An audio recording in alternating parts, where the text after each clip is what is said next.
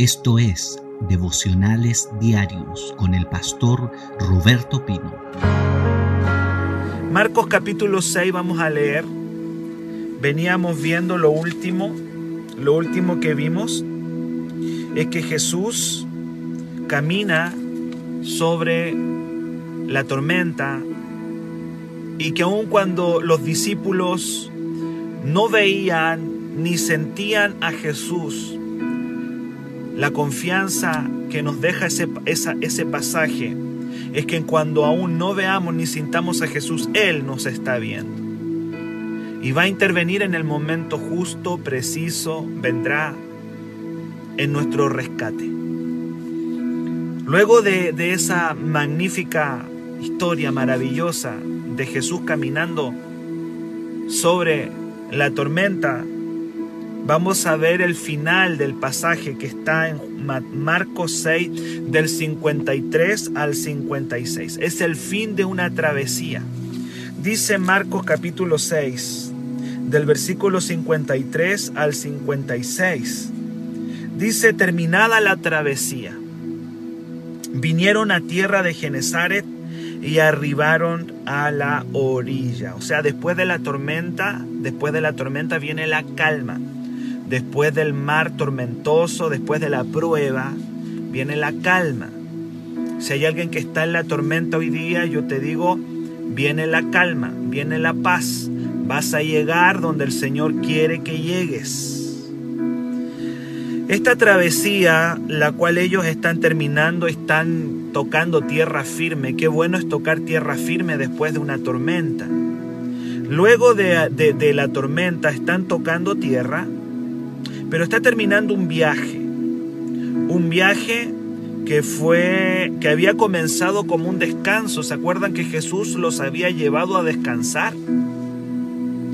Y le dijo a sus discípulos, después de haber echado fuera demonios y cenado enfermos, les dijo, vamos a descansar porque el descanso es importante.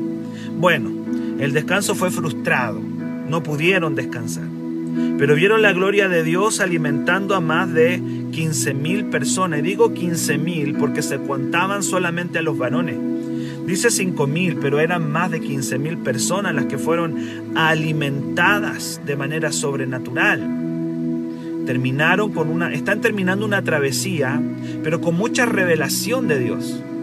Ya saben que Jesús alimenta de la nada, que Jesús tiene el poder de multiplicar los recursos que Jesús tiene el poder de multiplicar nuestros recursos limitados. El Señor lo multiplica. El Señor saca de donde no hay.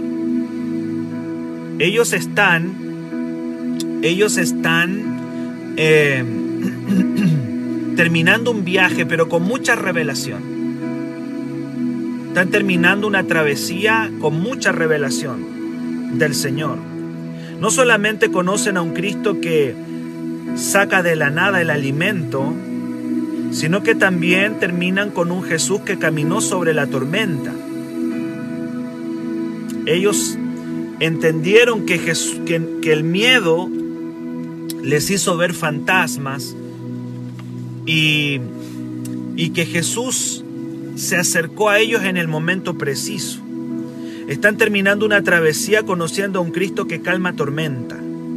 Y dice la palabra que vinieron a un lugar llamado Genezaret y arribaron a la orilla. La verdad es que están llegando a la orilla de un lugar que no era el lugar donde ellos tenían que ir. Si tú te fijas en el verso 45, cuando Jesús los despide, después de la alimentación de los cinco mil, de los quince mil, perdón, eh, eh, Jesús los está enviando a un lugar llamado Bethsaida. Quiero que veas el verso 45. Jesús le dijo, enseguida hizo a sus discípulos entrar en la barca, ir delante de él a Bethsaida. Jesús los está enviando a Bethsaida, pero ellos, luego de la tormenta, llegan a un lugar llamado Genezaret. Así lo dice la palabra. Vinieron a tierra de Genezaret. Y eso es porque a veces la tormenta te va a llevar a un lugar pero con un propósito. A veces alguien dice, ¿y por qué, por qué estoy experimentando esta tormenta? ¿Por qué estoy experimentando esta prueba? Y es porque el Señor seguro te está llevando a un lugar que quizá no estaba planificado para ti, pero que el Señor sí lo tenía planificado. Podríamos decir que ellos iban a Bethsaida, pero la tormenta los corrió unos kilómetros y llegaron a Genezaret. No eran muchos kilómetros de Bethsaida a Genezaret, pero sí los corrió un poquito, quizás unos 5 o 6 kilómetros, porque el Señor quería y tenía propósito en ese lugar. A veces la tormenta te saca de una planificación. Hay veces que la tormenta te saca de tu agenda. Pero es porque Él te está llevando o te va a llevar a un lugar donde Él sabe que vas a ser de bendición o te va a llevar a un propósito que tú no tenías agendado, pero que Dios sí tenía agendado para ti. Porque cuando ellos llegan a ese lugar llamado Genezaret, el Señor sanó a muchos ahí. De hecho, dice el versículo, el versículo que sigue, saliendo de ellos de la barca, ya venían medios mareados, me los imagino, medios golpeados, mareados, medios despeinados después de la tormenta.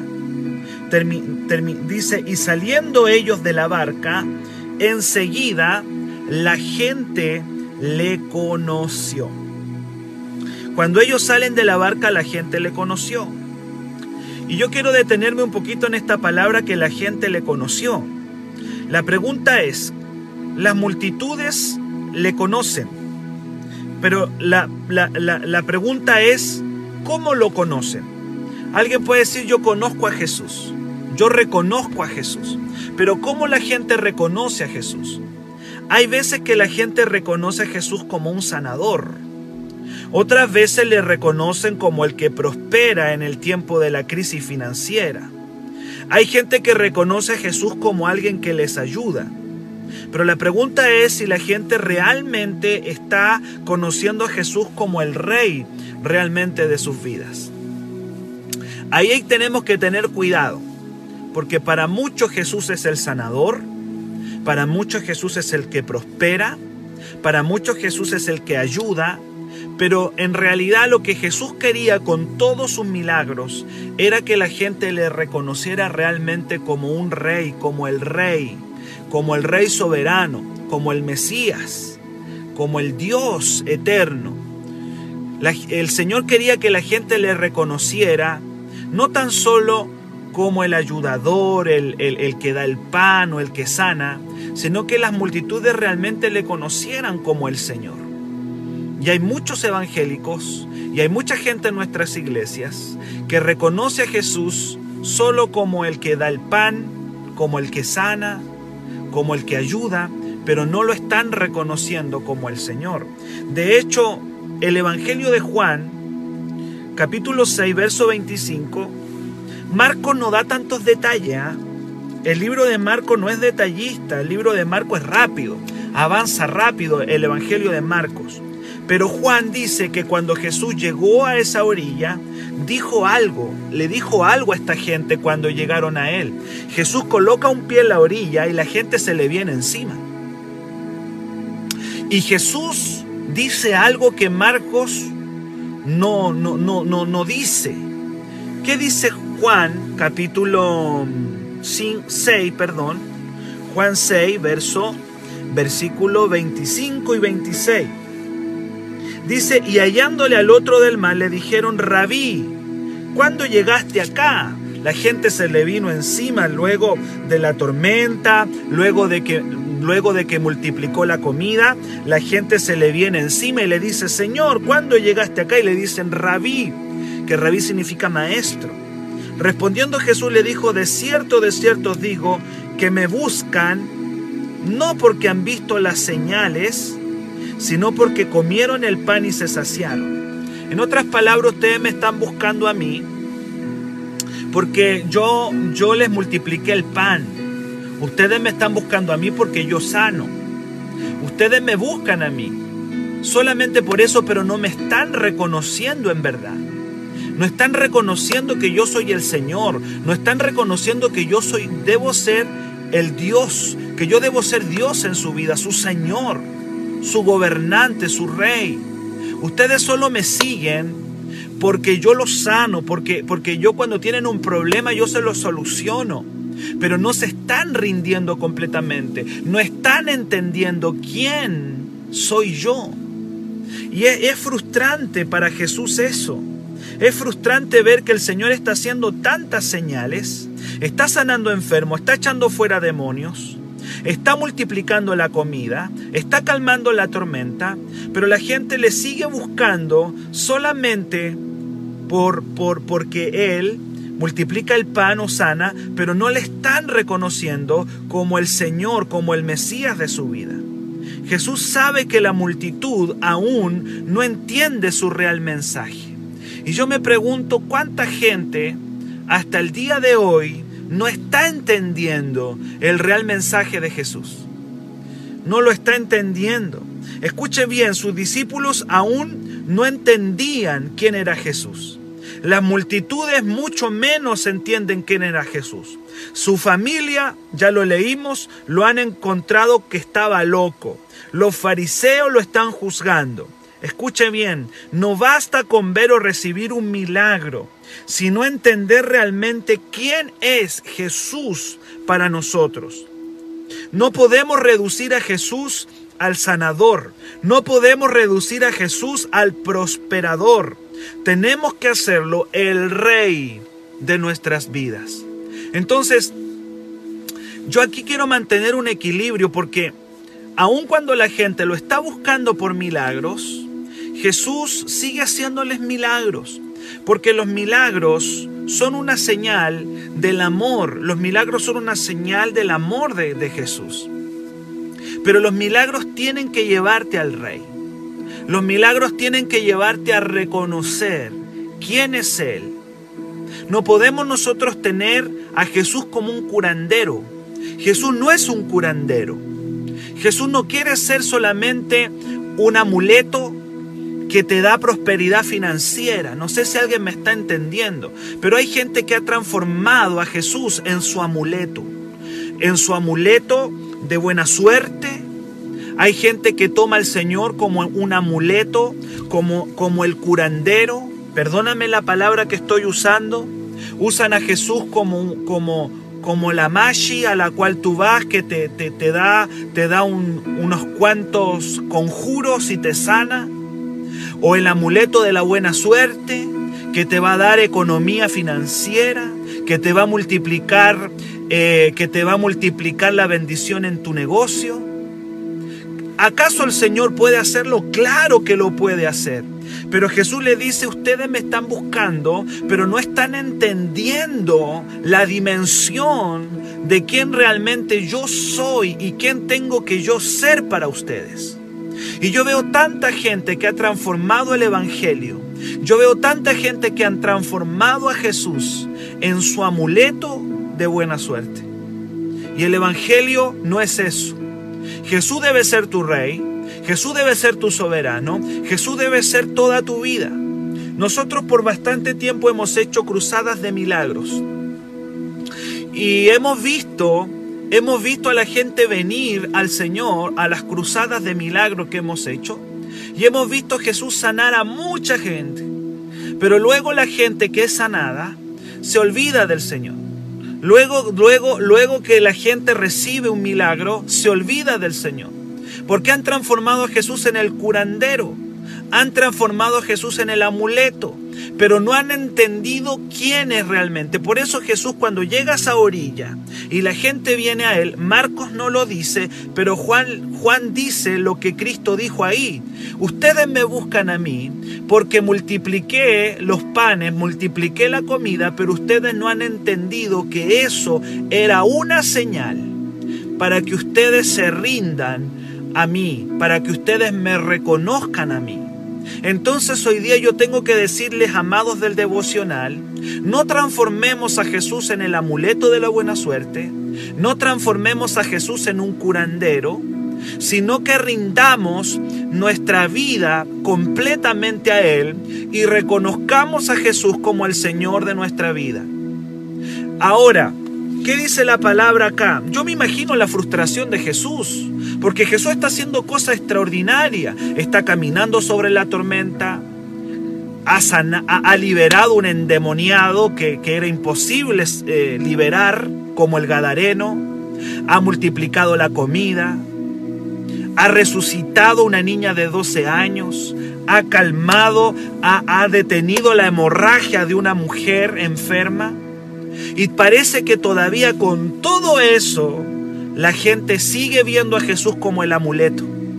Las multitudes están eufóricas porque Jesús es el curandero, pero no realmente Jesús eh, es el amo y el dueño de sus vidas. No se están rindiendo realmente a Él. Su familia lo ve loco, su familia piensa que tiene un desequilibrio mental, por eso lo quieren llevárselo a la casa. Acuérdese que ya hemos visto todo el Evangelio en Marcos. Los fariseos le hacen la guerra a los religiosos. Sus discípulos todavía no entienden, a pesar, qué increíble que a pesar de estar siguiendo a Jesús no entendamos quién es Él.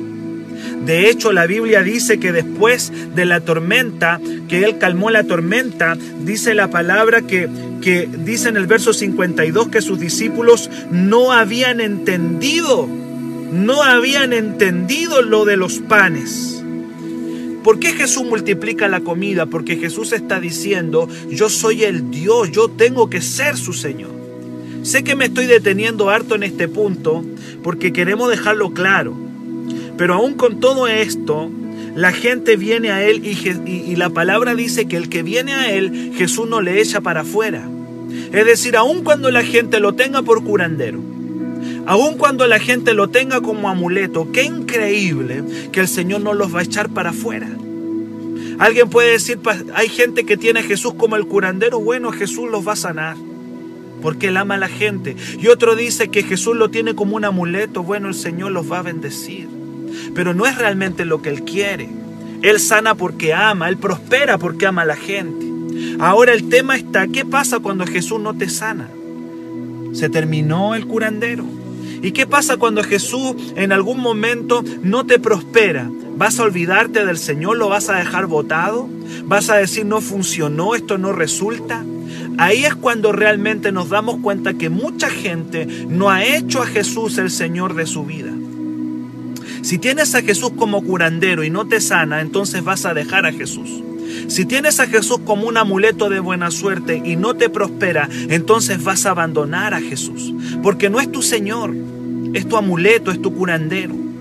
Entonces, pero aún con todo eso, aún con todo eso, en el versículo, en el versículo 55, dice, y recorriendo toda la tierra de alrededor, comenzaron a traer de todas partes enfermos en lechos donde oían que estaban. Comenzaron a traer a Jesús a la gente. Ese es el primer paso. Escucha bien, aquí en el verso 55 yo también veo algo bueno que es el evangelismo. Evangelismo es traer a Jesús a quien por su estado o condición no puede venir a él. En el verso 54, en el verso 55 estoy viendo evangelismo. La gente que no puede venir a Jesús debe ser traída por otro, como el paralítico que es bajado por el techo. Escuche bien, muchas personas nunca conocerán el poder de Dios a menos que alguien lo acerque. La pregunta que nos podemos hacer acá es, ¿a quién yo he traído a Jesús? ¿A quién tú has traído al Señor? Vuelvo a repetir, para muchos Jesús es solo un sanador, pero Jesús dice, al que a mí viene yo no le echo fuera, lo voy a sanar igual. El tema es que una sanidad, un milagro, una prosperidad tiene un propósito. ¿Y cuál es el propósito? Que conozcas a Jesús como tu Señor y como tu Rey. Por eso Jesús lo hace. Él sana para que Jesús pueda revelarse a la gente. Entonces, ahora mucha gente está trayendo sus enfermos al Señor. Porque hay gente que por su condición no va a venir nunca al Señor. Y eso también me habla de evangelismo. La pregunta es, ¿a quién yo he traído a Jesús? ¿A quién tú has traído a Jesús? Hoy lo podemos, hoy eh, lo podemos hacer aún por medio de las redes sociales. Tú a través de las redes sociales puedes traer a alguien al Señor. Evangelismo es traer a la gente a Jesús, gente que está necesitada. Pero también por otro lado nos enseña que muchas personas vienen al Señor solamente con sus cargas, pero luego de que el Señor les hace un milagro, se van a olvidar de Él. Sí, amados. Acá hay dos cosas, vamos a decir una buena y una mala. La buena es que tenemos que traer la gente a Jesús. Eso se llama evangelismo. Hay gente que nunca va a venir al Señor si no es traída. Hay estrategias, hay maneras de traer la gente al Señor. Hoy día estamos trayendo a la gente a Jesús por medio de las redes sociales. Yo te digo hoy día, levántate para traer la gente a Jesús. Porque no van a venir solo. A veces nosotros pensamos que abriendo la iglesia la gente va a venir. No, la gente no va a venir al Señor. A menos que alguien le traiga. Y mucha gente necesita ser traída. Pero por otro lado también hay una advertencia de personas que traen a Jesús sus necesidades, pero que realmente no se quieren rendir a Dios. Hay gente que después de un milagro se olvidan del Señor.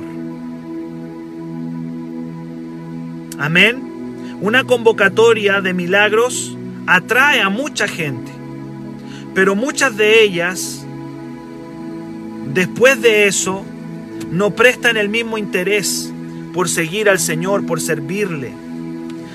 Lo que sí no hay duda es que aquí hay un gran avivamiento y toda la gente de Galilea está viniendo a Jesús.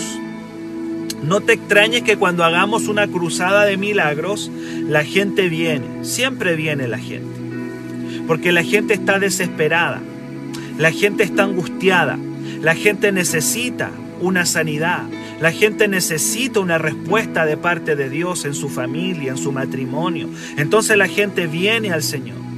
Pero ¿para qué quiere el Señor que la gente venga a Él?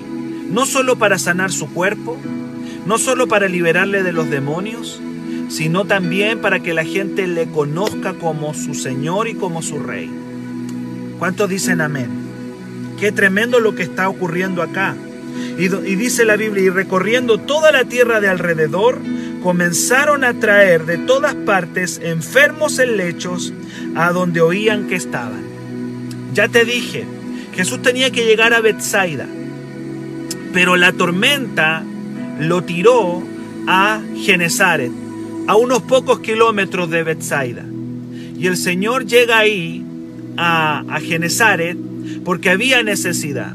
Y el Señor al que Él viene nunca le va a echar fuera. Nunca. Un enfermo el Señor no lo va a echar para afuera. Una persona que tiene crisis en su matrimonio no lo va a echar fuera. Una persona que tiene un problema económico el Señor no lo va a echar para afuera. El tema es que esa persona llegue a conocer a Jesús no solamente como el amuleto o el curandero, sino que llegue a ser de Jesús el rey soberano de su vida. Me acordé de esa alabanza que dice, Jesús es mi rey soberano. Era un himno que cantábamos, yo no sé si alguien... Alguien se acuerda de, ese himno, Jesús es mi rey soberano. Y esa es la idea, no solo un curandero ni un amuleto, sino Jesús el rey soberano. Eh, sí, eh, muchas veces Dice, dice Luis algo, quiero leer lo que, no, no siempre leo lo que todos me colocan, pero quiero leer eso que puso Luis, porque creo que tiene mucha relación con lo que estoy diciendo. Dice Luis, ¿cuántas muletas y anteojos quedaron en la iglesia? La gente recibió un milagro y no volvió más a la iglesia. Exactamente, Luis.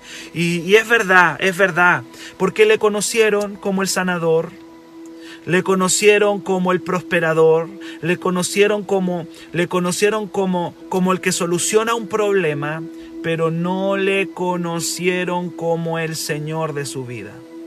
Y el mensaje que yo quiero darte hoy día es que todas las grandes cosas que Dios hace, queridos y amados, no es y yo podría añadir a eso le conocieron como, como el que tapa las como el que tapa las muelas con plata como el que puede intervenir en una calle. ¿Te parece loco lo que estoy diciendo? Pero vimos gente que recibió tapaduras de plata en sus dientes y que luego de eso nunca más sirvieron al Señor. Y alguien puede decir, ¿cómo es que alguien que recibe una tapadura de plata en sus dientes, luego de eso pueda seguir su vida mundana, pueda seguir su vida sin Cristo? De verdad que yo no entiendo en mi mente eso, pero sucedió en Galilea y, va a seguir sucediendo. Porque es más fácil creer en Cristo como el curador, como el sanador, como el prosperador, que creer en Él como el Señor de su vida. Pero Jesús seguirá trabajando, Jesús seguirá ministrando a la gente, Jesús seguirá sanando, Jesús seguirá sacando a la gente de sus problemas, Jesús seguirá tocando a las personas. ¿Por qué? Porque el Señor las ama. Y dice que la gente venía y le traía a los enfermos eh, en sus camas, los ponían. Y mientras él va caminando hacia Bethsaida, la gente le va poniendo a los enfermos y él los va sanando y él los va liberando a las personas. Él va haciendo el bien por todos lados y lo seguirá haciendo, pero no podemos nosotros desviarnos del propósito del evangelismo. Y el propósito del evangelismo es que la gente conozca a Jesús como su Rey soberano. Que la gente pueda conocer a Jesús como el Salvador, como el Señor de sus vidas. Ese es el evangelismo. Las señales son para que la gente le conozca como el Rey. Y dice el verso 56, aleluya.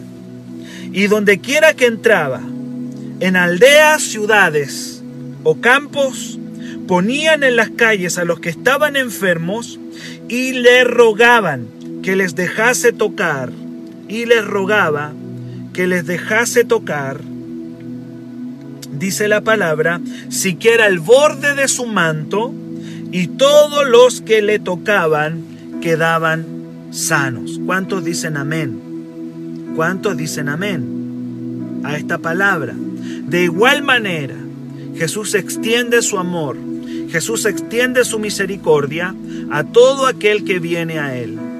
Juan 6:37, Cristo dijo, el que a mí viene, yo no le echo fuera. Puede venir alguien por sanidad, Jesús lo va a sanar. Puede venir alguien porque su negocio está en crisis, Jesús lo va a ayudar. Puede venir alguien porque su familia es un desastre, Jesús lo va a ayudar porque no lo va a echar fuera. Pero ¿es realmente eso solamente lo que quiere Jesús? No, Jesús quiere que la gente le conozca. Jesús quiere que la gente se rinda a Él como su Señor y como su Salvador. Aldeas, ciudades y campos están siendo sacudidos por el poder de Dios. Parece que la mujer con flujo de sangre impuso un estilo de fe, tocar el borde del manto, tocar su manto. Y al tocar su manto, Jesús los sanaba. Jesús sigue sanando los enfermos que vienen a Él con fe. Para mayor información, escríbenos al WhatsApp más 569 733 19817.